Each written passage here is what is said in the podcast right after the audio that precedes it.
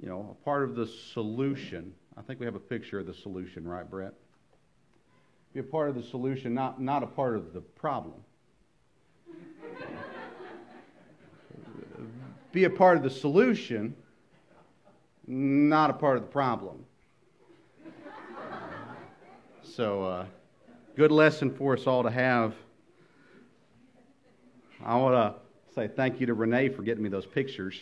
No, I'm just kidding.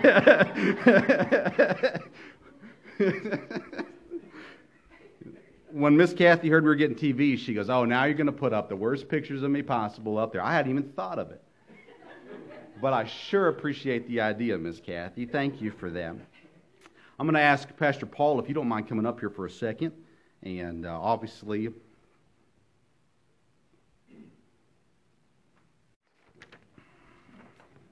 we'll be in Matthew chapter 4 this morning. Matthew chapter 4.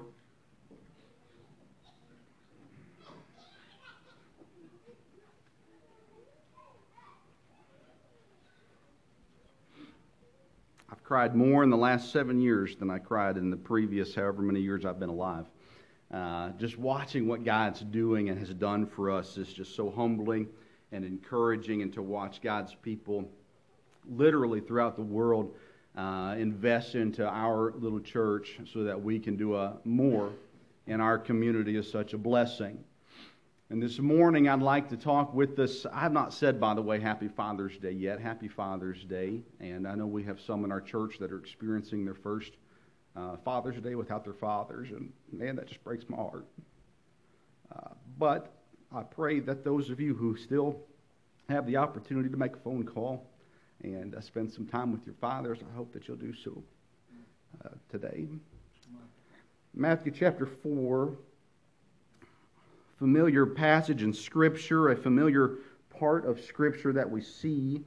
We're going to read two verses as a uh, diving board for the message this morning.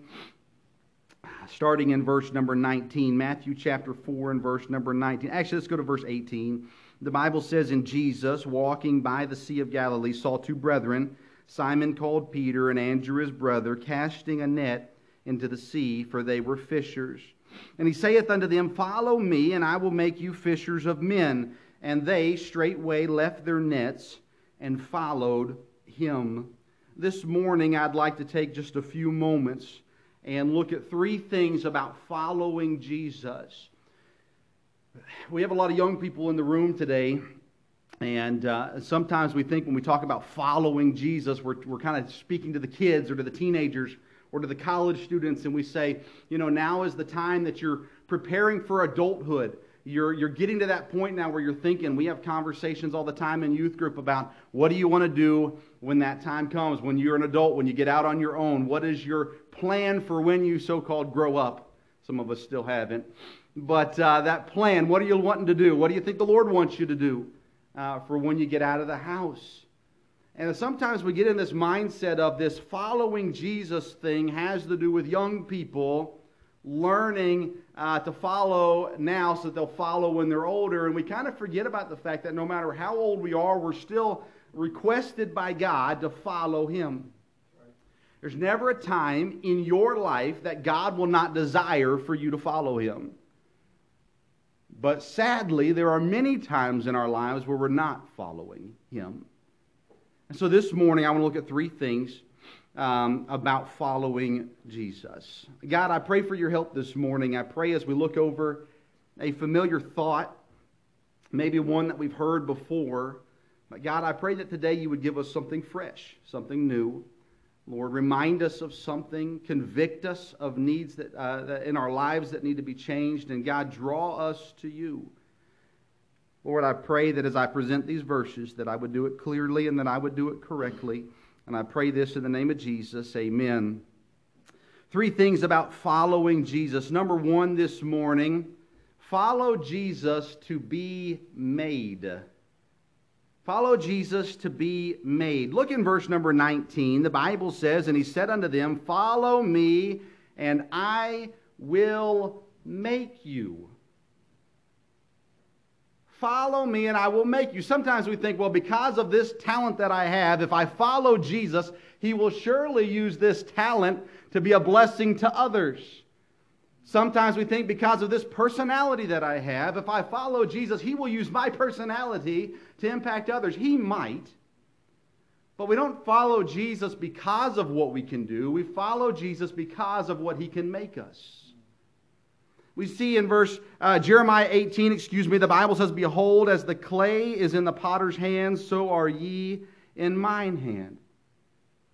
In this passage, he's talking to Israel, but I believe the same is true with all of God's children. He is the potter, we are the clay. And he can mold us, and he can make us, and he can shape us into what he desires for us to be. Clay on the table is just clay. Clay in the potter's hand is a masterpiece. Moses was a stutterer, a quick tempered man, and God made him a leader of people. Saul, who we call Paul, was someone who persecuted Christians, divided families, beat Christians, was a part of murderers.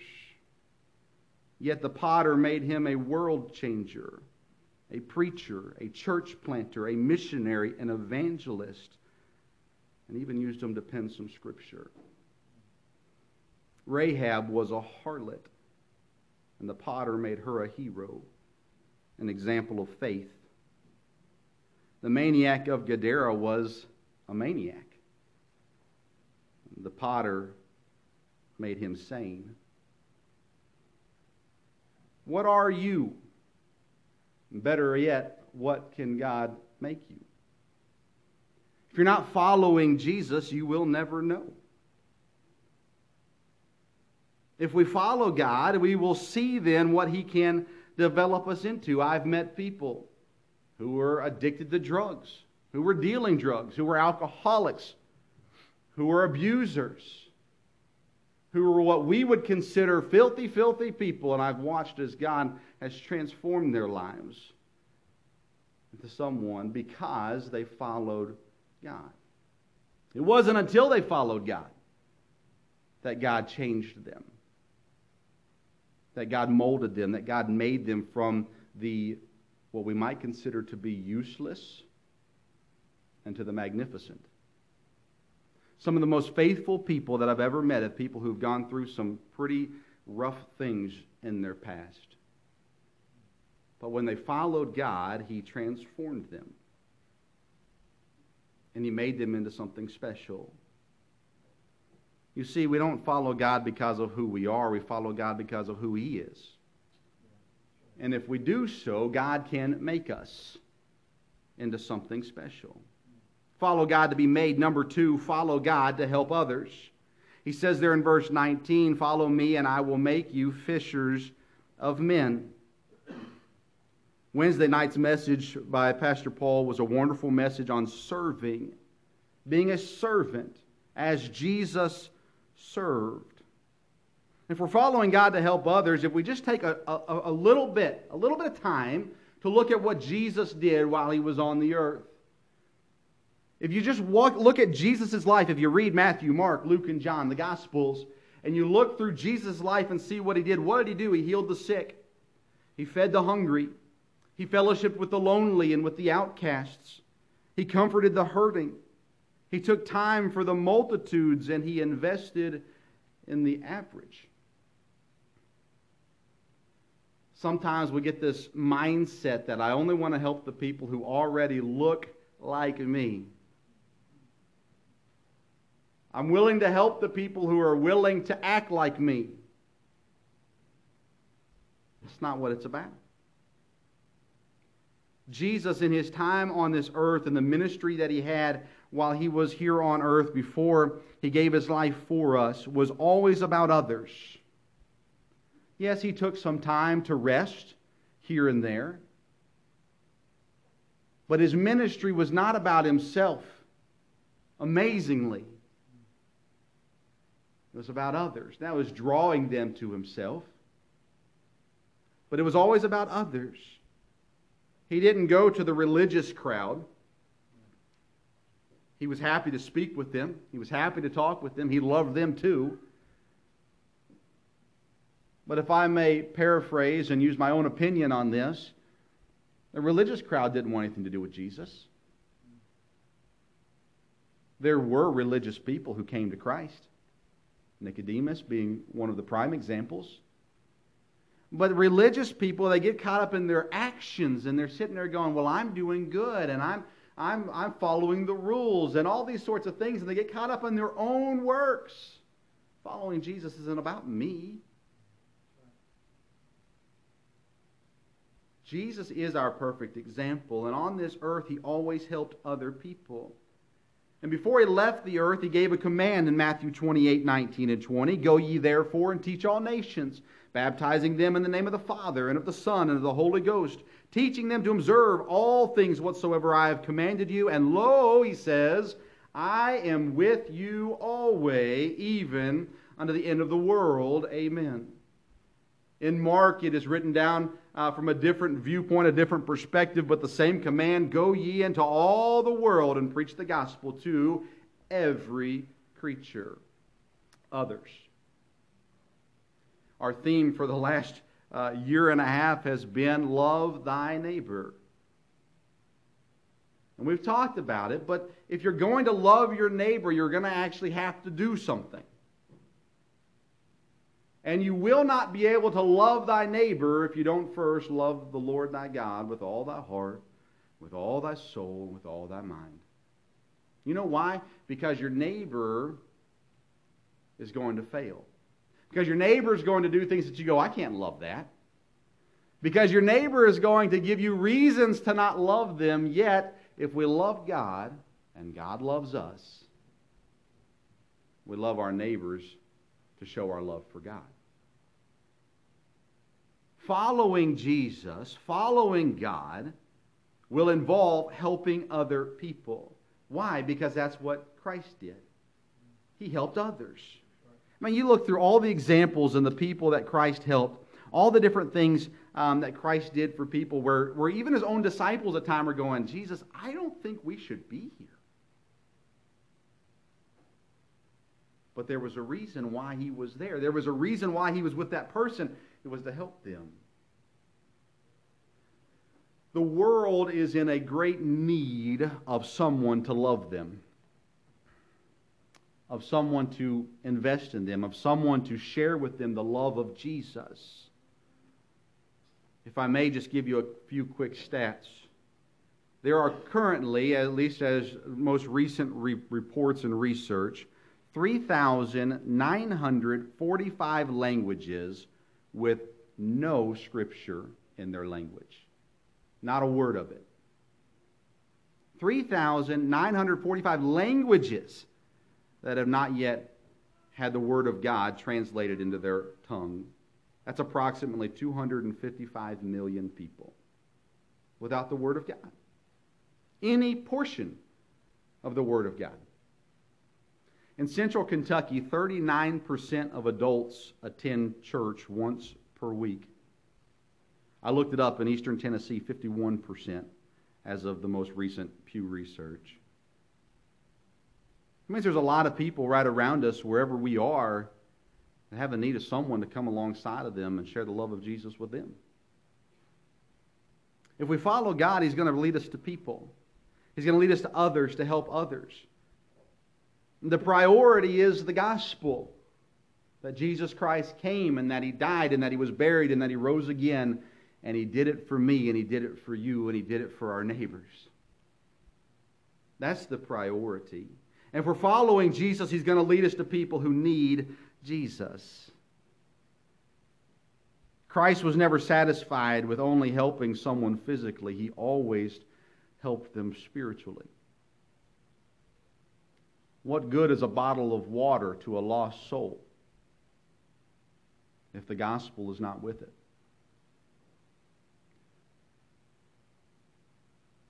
We have to be careful because the world will tell us if we're nice to someone, then we've helped them. And I'm not saying be mean to people.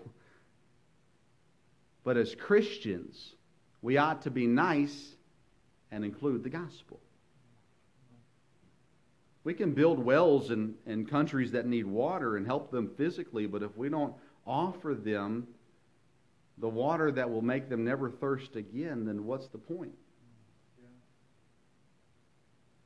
You remember the story of Lazarus and the rich man, and the rich man looking up, crying out for just a, a, a dip of a finger into water to touch his tongue. That's because the earthly water is going to do no good in hell. And I encourage you, help people, love your neighbors, do good things for them, help them around the yard, help them in different ways, but make sure you give them the gospel. Because if Jesus is our example, he always helped people physically and spiritually. Now, we can't heal people. If you can, please speak to me afterwards. Uh, but uh, we can't heal people. We're not God. We don't have the miraculous powers that God had or that he gave to some others. But yet we still have the same great news that Jesus was spreading. He says, I am the way, the truth, and the life. And no man cometh unto the Father but by me. And he's given me his word, literally, his word, where I can go and share it with other people. If we're going to follow Jesus, we're going to help others. And then lastly, I know some of you are going, wow, that's fast. Even our own church people are thinking that this morning. Uh, lastly, follow God with commitment. Have you ever been called a follower before?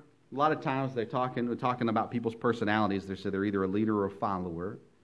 And usually when they say it's a follower, it's a bad thing.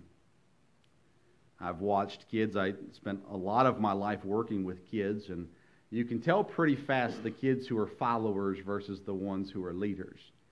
Um, at camp, we were always told that uh, the, uh, the rebellious kids will find the other rebellious kids pretty fast. We had churches come from all over the country, and uh, people who never met each other before, yet within two hours, similar personalities have met up. It is so strange to watch people from Texas and people from Ohio, and both youth pastors going, oh no. It's crazy. They're followers, and all of a sudden you see people who just kind of follow and they kind of go with this direction for a little bit, and then all of a sudden it kind of shifts, and now they're following this way, and they're never really committed to anything. They're just kind of following whatever they think people expect from them. You see, Jesus is a leader that's worth following. And if we're going to follow Jesus, may I encourage you to do it with commitment. In verse 20 it says, And they straightway left their nets and followed him. It says in verse 21, And going on from thence, he saw other two brethren, James the son of Zebedee and John uh, his brother, in a ship with Zebedee their father, mending their nets, and he called them, and they immediately left the ship. That's their livelihood, that's their income, and their father, that's their family, and followed him. That's commitment. I've met parents whose children were called to the mission field. And they prayed and they prayed and they prayed, God, please don't take them. And their children committed to follow Jesus, and they're going to go to the mission field, and they weren't getting the support from their parents because they didn't want to be far away from the grandkids, or they didn't want to be so far away from them, or it was dangerous, or whatever it may be. Here, Jesus, and if you read an earlier passage, you'll see how he meets these, these men uh, uh first. Some were followers of John the Baptist, and and, and they've, they've spent some time with Jesus, but now he comes along and he says to them, Follow me. And it says that the two brothers, Simon and Andrew, followed him immediately. And then John and James, who were with their father making a living, he calls them and they say, Love you, Dad. We're going to go follow Jesus. Commitment. It's going to take some sacrifice. But it's going to take some commitment. Would you turn with me to Matthew 19? A few pages. Matthew 19.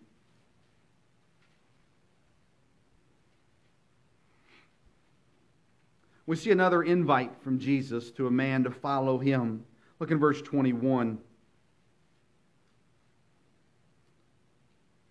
Let's jump up to verse 16. We'll read the whole story. And behold, one came to uh, came and said unto him, unto Jesus, Good master, what good thing shall I do that I may have eternal life? And he said unto him, Why callest thou me good? There is none good but one, that is God. But if thou wilt enter into life, keep the commandments. And he saith unto him, Which? Jesus said, Thou shalt do no murder, thou shalt not commit adultery, thou shalt not steal, thou shalt not bear false witness. Honor thy father and thy mother, and thou shalt love thy neighbor as thyself. And the young man said unto him, All these things have I kept from my youth up. What lack I yet? Jesus said unto him, If thou wilt be perfect, go and sell that thou hast, and give it to the poor, and thou shalt have treasure in heaven, and come and follow me. But when the young man heard that saying, he went away sorrowful for he had great possessions. Christ invites this we call the young rich man. And he says, Sell all that you have, give it to the poor. You shall have treasures in heaven. Come and follow me. And he says, I can't do that. I've worked hard to get all that, that I have. I can't give everything up just to follow you. You see, Jesus says, Follow me, and he asks that when you do so, that you are committed to following him no matter what. No matter where he calls you, no matter what he asks of you, no matter what sacrifice he tells you you need to make, he just says, Follow me. To follow, you're going to have to forsake. You're going to have to let go of your plans. You're going to have to let go of your desires. You're going to have to let go of your own way to follow Christ and what He has for you. I've told you that when God called me to start a church, my first response was kindly to say, No, thank you. Had a good income, had a good church, had a good situation. When we committed to leave Indiana and come to Kentucky, we had a plan. Nothing went according to plan.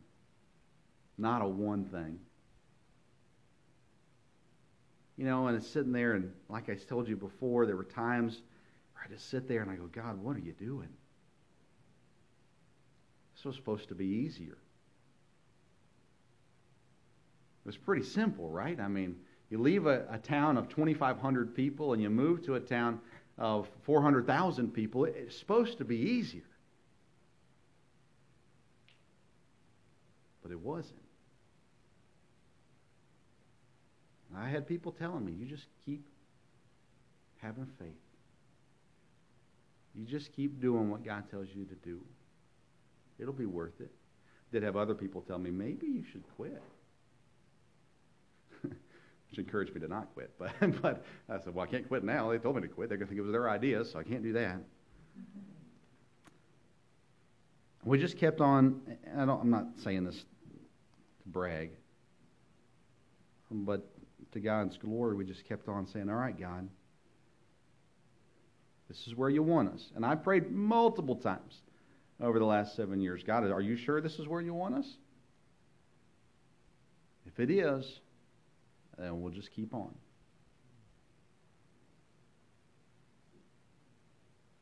I have found that when you follow Jesus, he takes care of you. It doesn't mean that there's not nights where you're crying. Doesn't mean that there's not pain. Doesn't mean that there's not concern or worry. But if you'll just follow Jesus, He'll take care of you. This young man comes to Christ and he says, he's talking about eternity, but Christ says, Follow me. Give up what you have and just follow me. And we can see all throughout Scripture examples of people who followed Christ, who followed God. And then we got to see their names written down in the Bible for us to read throughout all of history of how God took care of them, of how God provided for them, of how God used them. I've met people who've said, Pastor, you don't understand what I've done. God can't use me. The response is, You don't understand who God is. Yeah. Just look at Scripture. He used some of the most pathetic people. Some of the people with a, a, horrible past. Some of the people with no ability. Some of the people with no personality. Some of the people who, with, uh, who doubted. He used grumpy people. Read Jonah.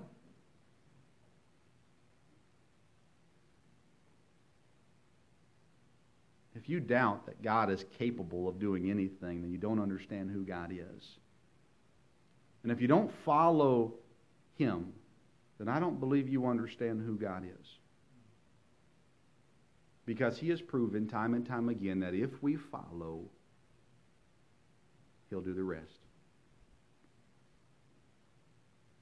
The problem is, is that sometimes we follow and sometimes we don't. We're wishy-washy. That's a good Kentucky word. We're not committed to following him. We'll say, all right, God, you just did something good for me, so I'm going to follow you kind of out of duty, out of responsibility. I kind of have to now. So we follow him for a little bit, then something comes and pushes us off track, a hardship in life, or something happens, Maybe it's even a good thing in life that happens, and all of a sudden we're not following Him anymore. Well, I mean, I put in this work and I did this thing and, and I got this money from it, and, you know, I guess I don't really need God after all. Now, you'd say, I would never say that. No, you wouldn't, but you'd act like it. Well, I'm doing pretty good for myself. Well, good for you. You'd be doing a lot better if you're following Jesus. You say, well, if I follow Jesus, I wouldn't have all this money. Maybe not, but I bet you'd be happier. Some of the happiest people I know have nothing. It's incredible. I don't understand it. We'll meet some missionaries next month, and we've already met some others, and you see them come in, and you think, boy, that's hard. Why are they so happy? And yet here we sit in the pew. Well, I'm tired. I've had a rough week. All right, well, try living without air conditioning or running water or with people who hate you. You see, they're happy. Why? Because they're following Jesus. And Jesus is the, the result of, or gives us the result of true, lasting joy. But we're not going to find it if we're not following Him. And I encourage you, I strongly challenge you this morning, if you followed Jesus before and you're not following Him now, or maybe you can think back to the times in your life as I can, where times where I followed him and then I didn't follow him, and then I followed him and then I didn't follow him. May I encourage and challenge you this morning to commit to following him no matter what. It's not a one time decision, by the way, it's a daily, moment by moment decision. I'm going to follow Jesus, I'm going to follow him. And I can guarantee you, I can't guarantee a lot of things in life, but I can guarantee you that if you follow Jesus, everything will work out just fine.